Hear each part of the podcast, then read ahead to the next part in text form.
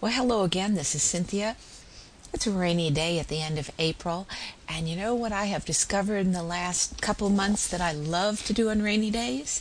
I do something right out of the newspaper that's called Sudoku.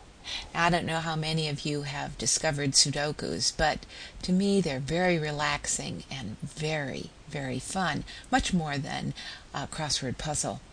I've kind of figured out that the reason I like Sudokus is because it gets me into the right lobe of my brain, which is the place where you have spatial reasoning, uh, nothing verbal. Uh, that's where your creativity is. Um, seems to me that Sudoku go- takes me right there. It also relaxes me. I quite often do them at night before I go to sleep. Um, and it's fun. It's just really fun. Anyway, you know me. Anytime I get interested in something, it turns into a poem. So here is my Sudoku poem. Sudoku.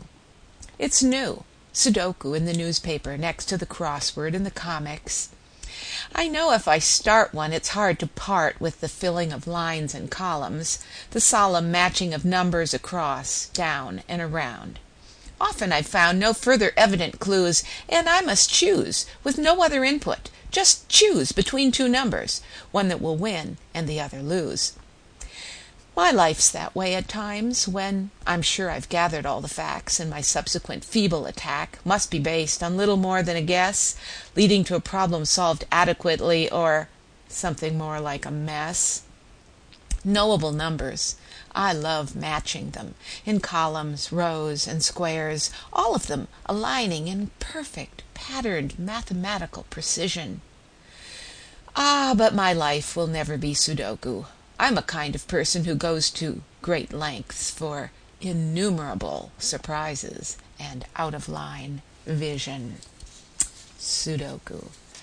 Right, my life is not precise. That is absolutely true. By the way, last night I had the great pleasure of going to hear Billy Collins, the former poet laureate of the United States, uh, give a reading here in Tulsa, Oklahoma. If you ever have a chance, be sure and go. He's a wonderful reader. But his poetry is so excellent, not only because it gives you something to think about, it also gives you something to laugh about. And isn't that important? Um, if you can't hear him in person, go get his books. His name's Billy Collins. He's absolutely wonderful. So enjoy your Sudoku and reading Billy Collins if your days are rainy like mine are today. Um, and see you next time. Bye.